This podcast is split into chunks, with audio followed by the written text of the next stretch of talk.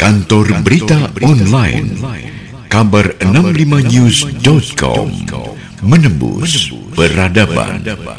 Sahabat, PPKM level 4 yang diberlakukan pada tanggal 26 Juli sampai dengan tanggal 2 Agustus 2021 dinilai telah membawa perbaikan di skala nasional dibandingkan sebelumnya. Demikian antara lain disampaikan Presiden Republik Indonesia Insinyur Haji Joko Widodo terkait perkembangan terkini PPKM secara virtual pada hari Senin tanggal 2 Agustus 2021.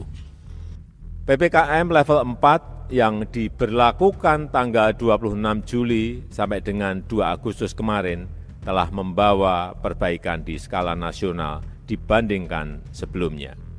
Baik dalam hal konfirmasi kasus harian, tingkat kasus aktif, tingkat kesembuhan, dan persentase bor.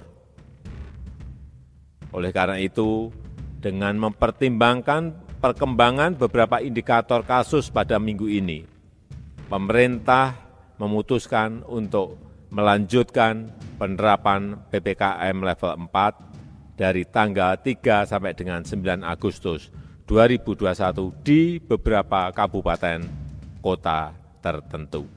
Dengan penyesuaian pengaturan aktivitas dan mobilitas masyarakat sesuai kondisi masing-masing daerah. Kantor Berita Online.